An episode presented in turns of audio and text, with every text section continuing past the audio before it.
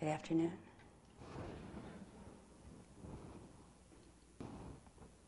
I remembered um, as I was writing this talk that yesterday I started a story and I didn't finish it because I went tangentially to definitions of emptiness. So I want to finish the story. Now, if I did finish the story and just have forgotten, somebody tell me and I will not repeat it. So anyway, Um, at this retreat that Jozen and I were both at, um, there was a sense of, um, it's very easy on retreat to kind of notice or fall into a, a very spacious mind, and uh, there's some clarity around, uh, uh, you could say, awareness as emptiness, or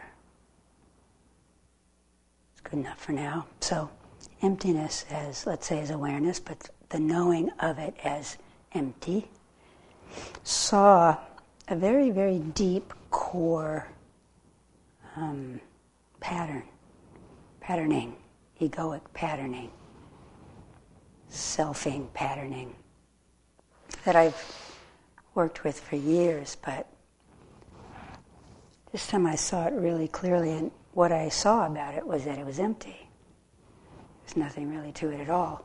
And in that seeing, as I tell you guys over and over again, that if that seeing, if it is seen clearly enough, um, and if you've worked with it before, or whatever the conditions are, uh, it will dissolve. And this one, which has been my friend for just lifetimes, I think. Now, it's never good to say, you know, that things are over, because the mind is very sneaky, very tenacious, and things get very subtle. But um, it did uh, something, and um, and this is kind of what I want to tell you. It, it is working itself out by itself. And what Katagiri would say would be that it's none of your business. When people have insight, if you have insight, you don't want to imagine that you're going to recreate an insight. You just want to be aware that there is an insight, and your job is to try to, and this is not easy, it's hard to figure out, but your job then is to embody, to learn how to live that insight in daily life. That is is your job, that is your work. And it doesn't matter what kind of insight it is. It can be deep or shallow or wide or narrow. It, it really makes no difference. Sometimes uh, the mind opens up big, sometimes the mind opens up teeny. But what you see is the truth, whether it's big or teeny. And it's very rare, extremely rare, that when people have insight that the self completely drops away. It almost never happens. So this is a lifetime journey. And it's a really good thing, because if it weren't, what would you do with your life? Um, the Dalai Lama speaks that way. For him, too. It's a lifetime journey. For him, though, it's lifetime's journey. That was a joke, no? You know, lifetime's Tibetan. You know, get it? Get it?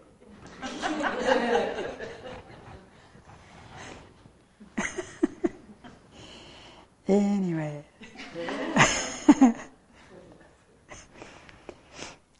And also, um, every time we have an insight, or interestingly enough, in my opinion, my humble opinion, um, whenever you're involved with real grief, it's also the same thing. Whenever you have a, whenever anything happens in your life that pushes you or squeezes you into the present moment, this is a this is a good thing.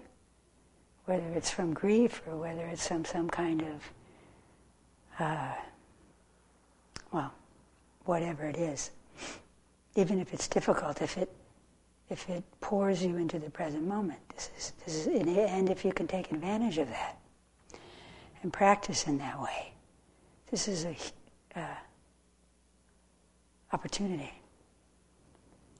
So another thing I talked about yesterday was this business about no past and no future.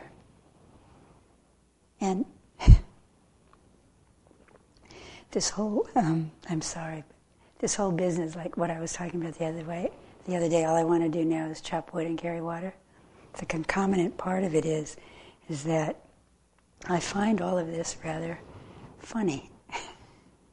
You know, all of these are just pointers, they're just words that are pointing somewhere, that are hopefully pointing you to something about yourself that is beyond your small, conditioned, self-concerned mind.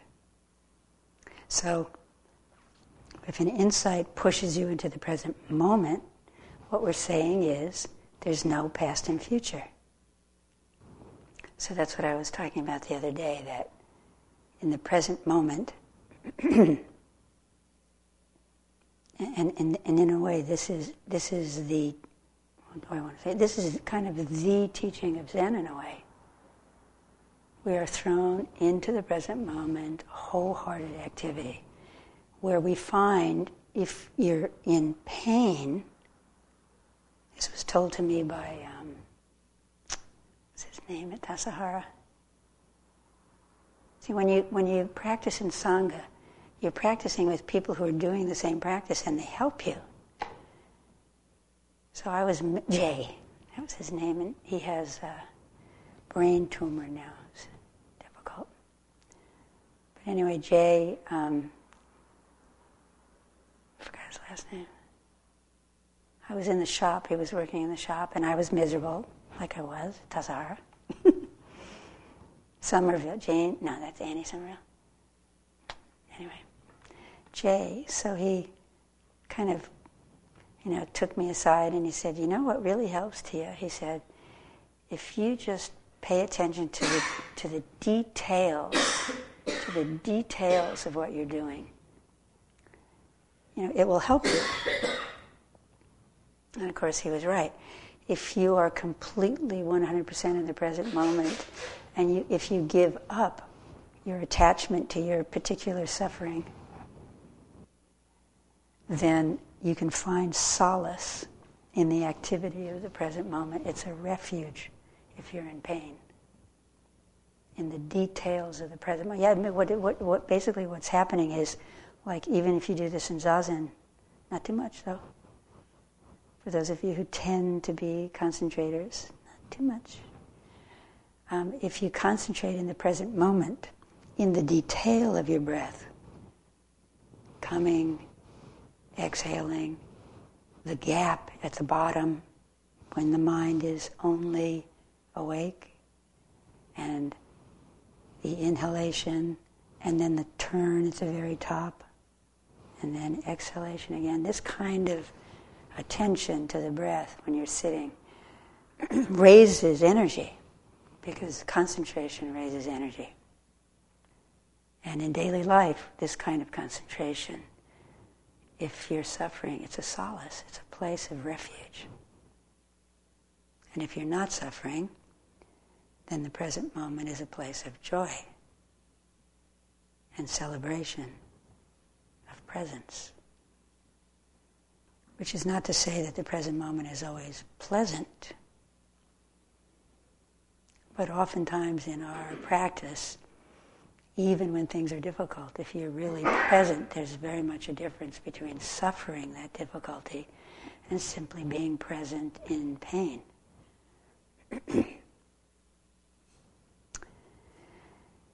So Trungpa used to say all the time, he used to say, speed kills.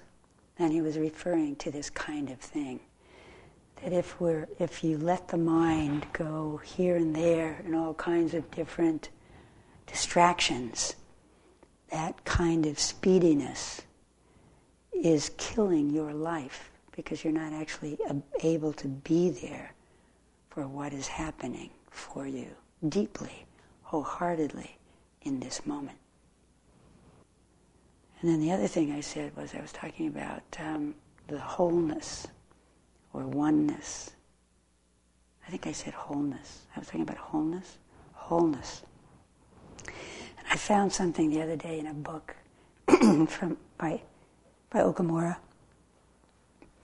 I was talking to you about it in terms of, remember the bathroom, that you don't clean the bathroom to clean the bathroom. No future and past, you're just present in the moment fully. Are you getting it now? I've been talking about this for years, about work practice and Zen, but still nobody comes to our work practice retreats. I have no idea why. No, just come to this practice. Um, so this sense of, in, in Zen, very much our way, is to understand that this moment is eternity.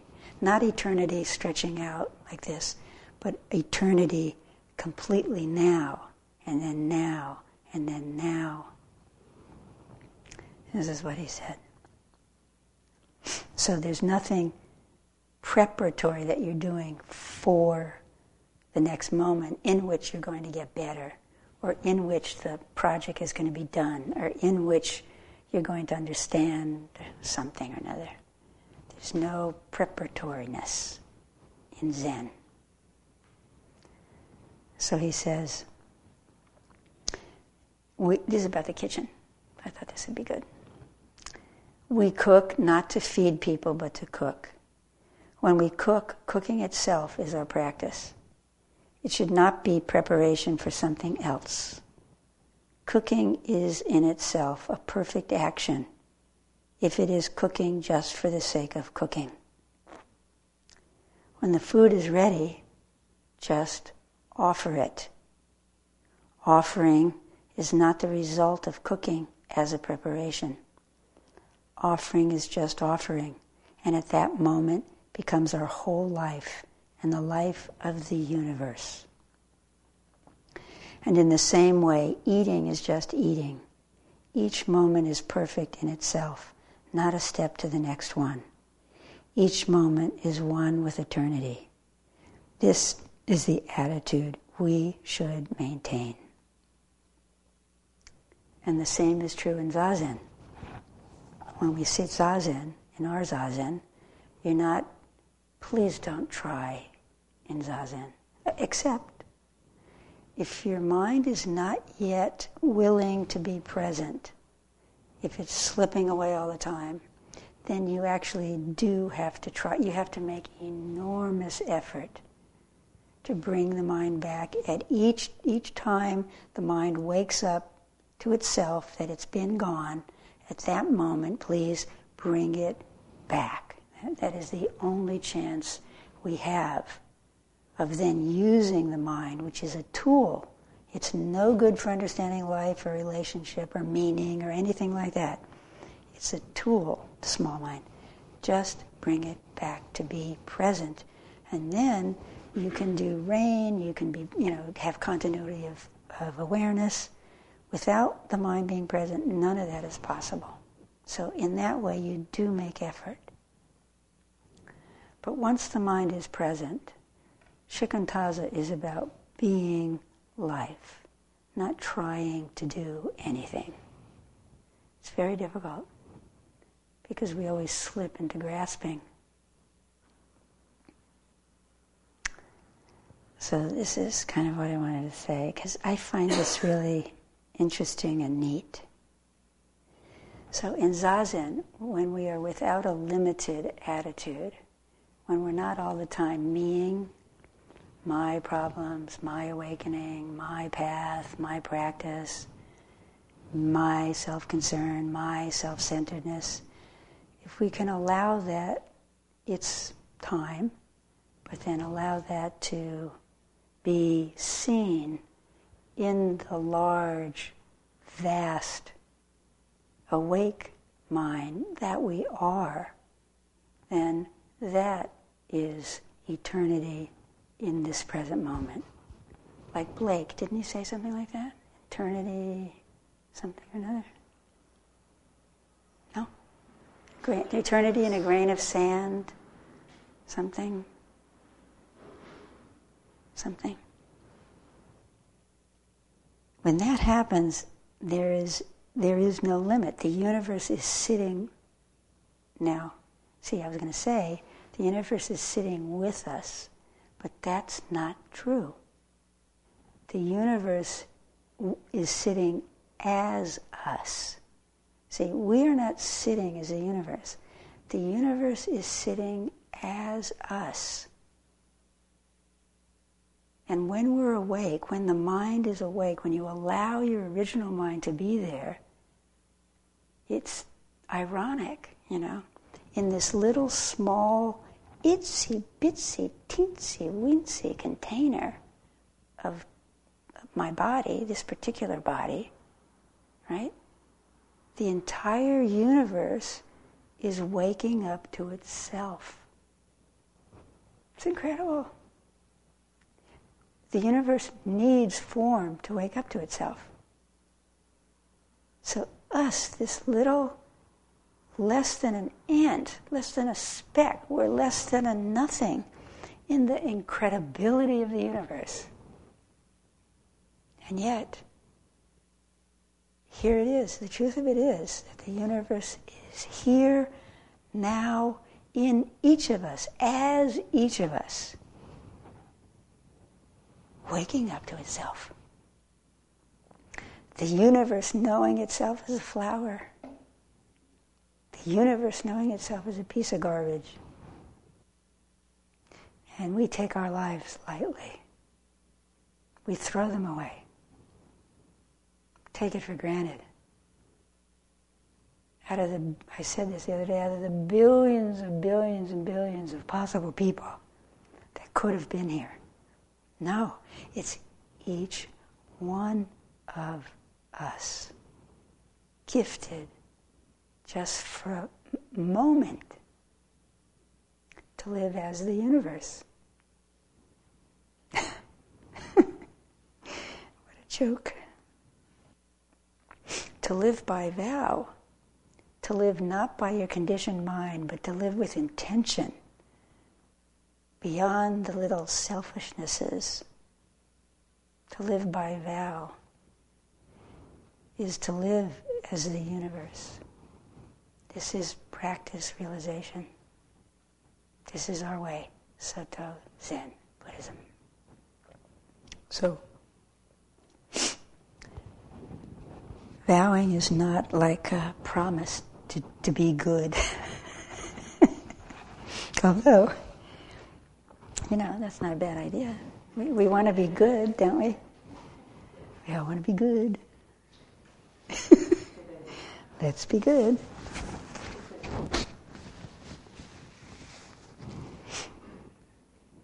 We all want to be like our head student says, you know. We want to be authentic. When you are you, Zen is Zen. That's what Suzuki Roshi said. We want to be authentic so that we can be lived in the truest, deepest, most connected. Connected is even too much. You know, two things connected. No. So, it's not a, it's a, it's a, it's a rudder, it's a container, but more than anything else, on the deepest level, vow is a manifestation of our true being. That's what it is. And we say Buddha, Dharma, Sangha, right? The Buddha mind, your mind, the Dharma, the teaching, the Sangha, the people who also are living a life, an intentional life, an awake life, who can help each other remember why we're vowing in the first place, who can see each other a reflection of our true nature, because we're in a space that's trying to help us remember. Buddha is important, Dharma is important. Sangha is important. That's our way. Dogen, when he was dying, he wrote Buddha, Dharma, Sangha on a pillar.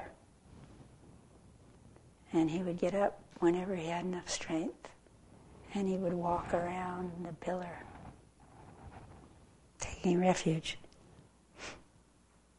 I take refuge in awakening. I take refuge in the teaching. I take refuge in the community, in the Sangha. I go for refuge to the Buddha. I can't get through this talk.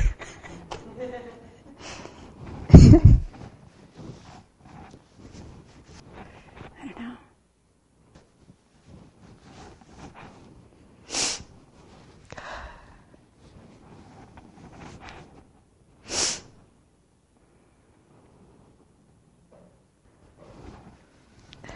So, when you feel like that, when you feel the gratitude for Buddha himself and all of the people in the lineage and the teachings that turned out to be completely true.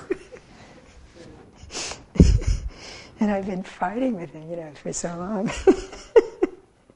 It's great. You have to. You have to fight with them. Otherwise, if you don't make them yours, they're worthless. Worthless. Um, when you when you um, feel, um, then you you naturally take a bodhisattva vow. Impossible, impossible vows. Because, because we're not doing this for a goal.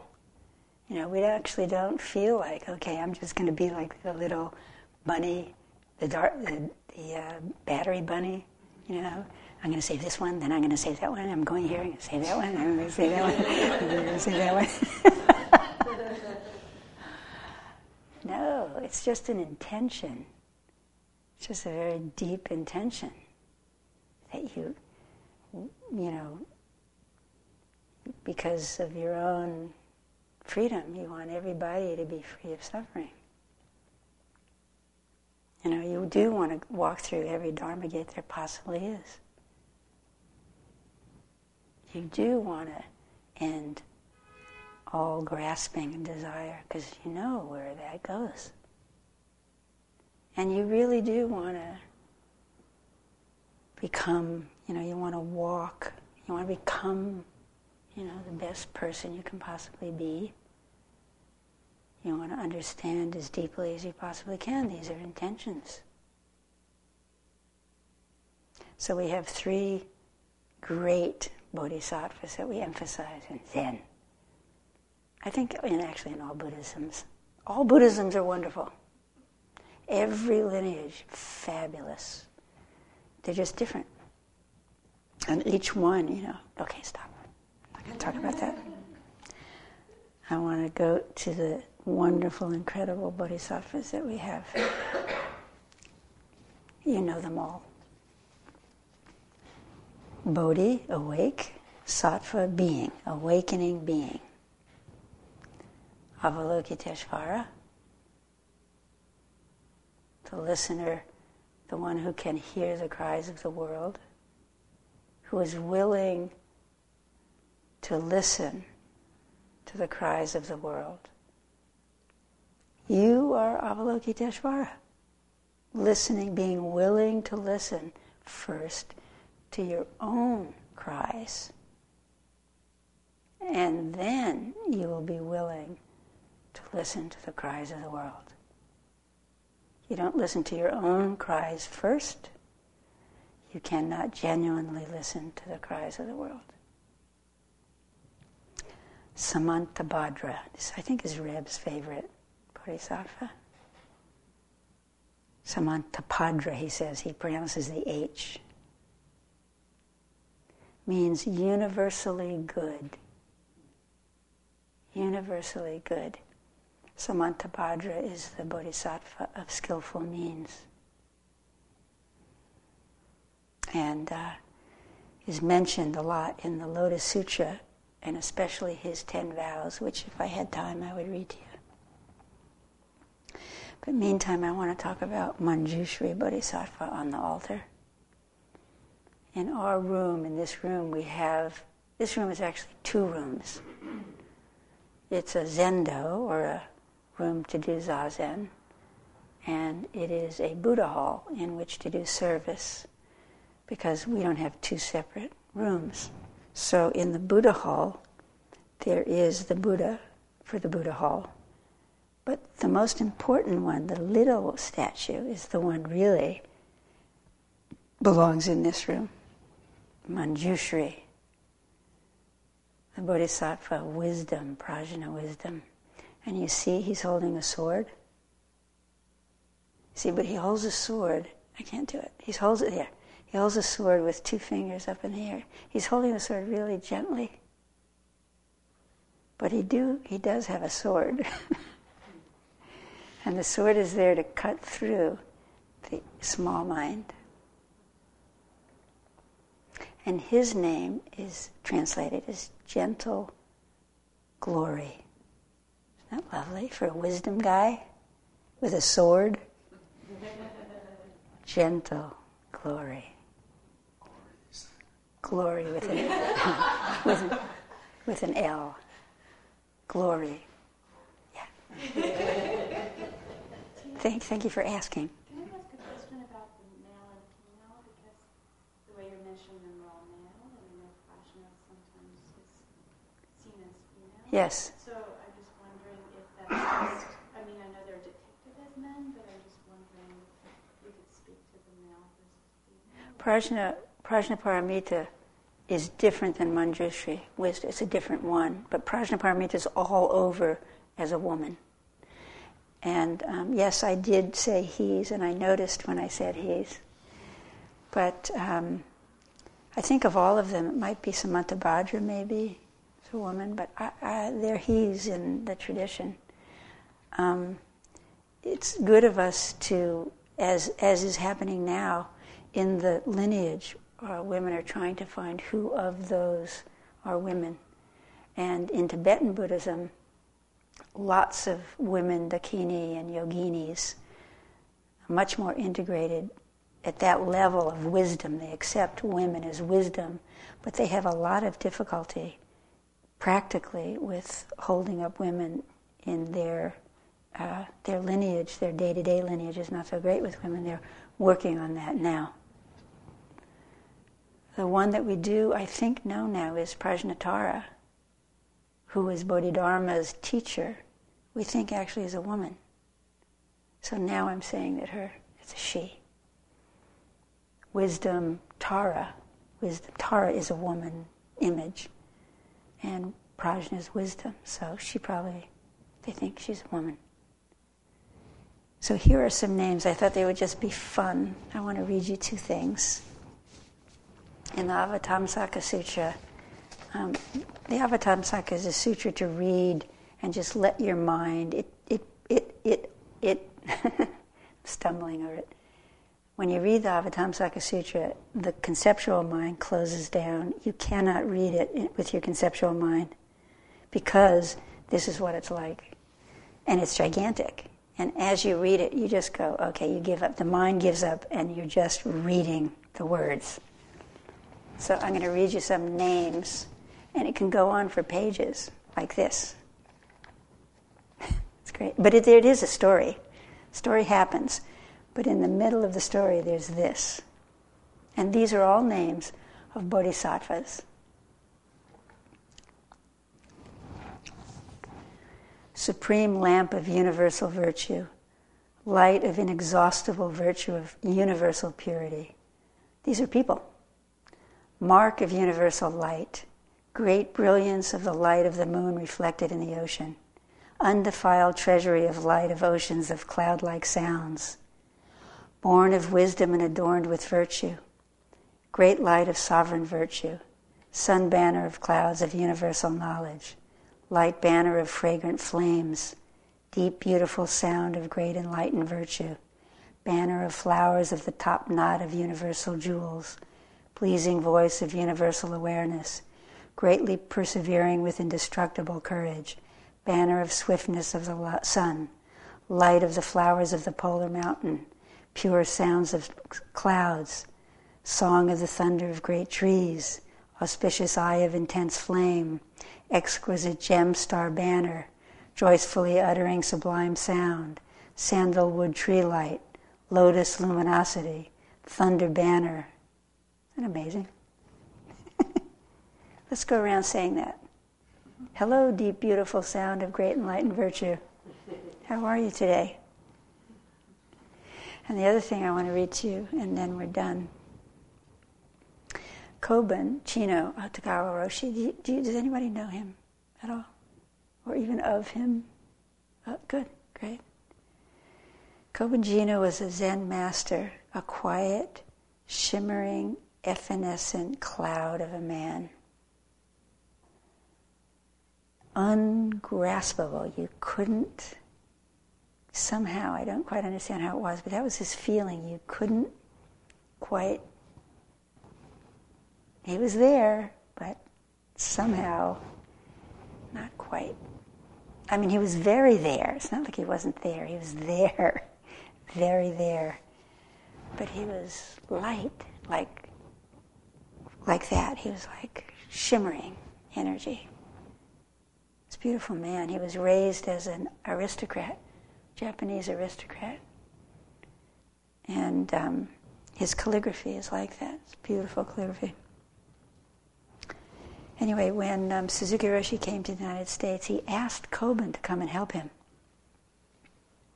And he did.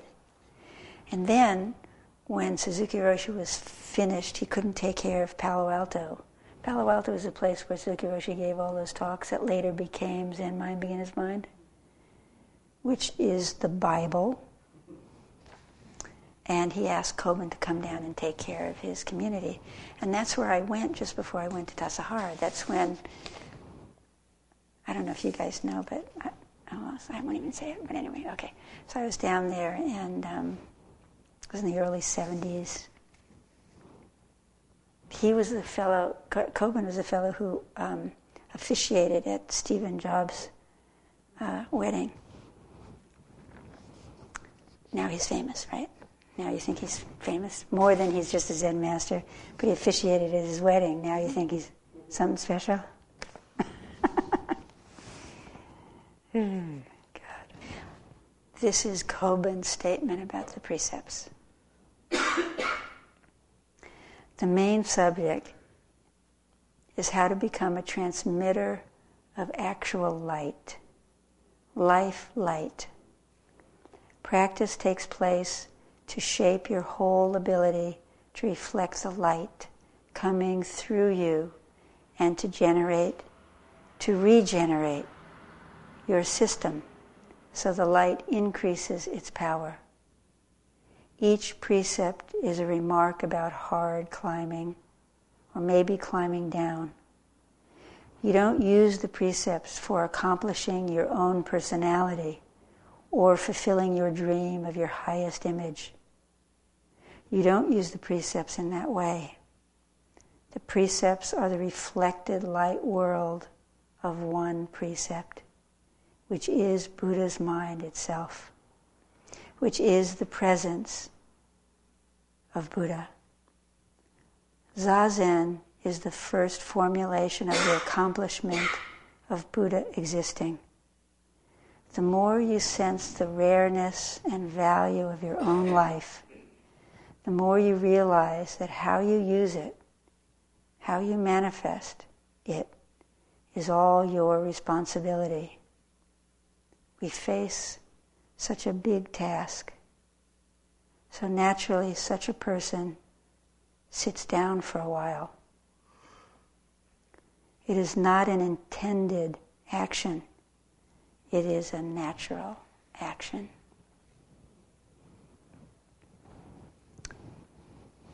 So we have uh, the rest of the day and then tomorrow morning, and then tomorrow afternoon we will be privileged to be the support of and the witness of Ian taking his vows. And as he does that, you in your own heart can take your own vow, can reflect on one th- what that what that might be. And then tomorrow when he's taking his public vow, you can take your own personal vow. So let's continue sitting together.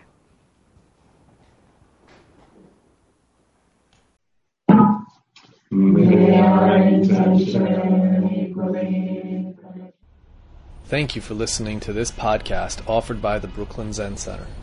Our programs are given free of charge and made possible by the donations we receive. For more information on supporting Brooklyn Zen Center, please visit the giving section of brooklyn zen dot org.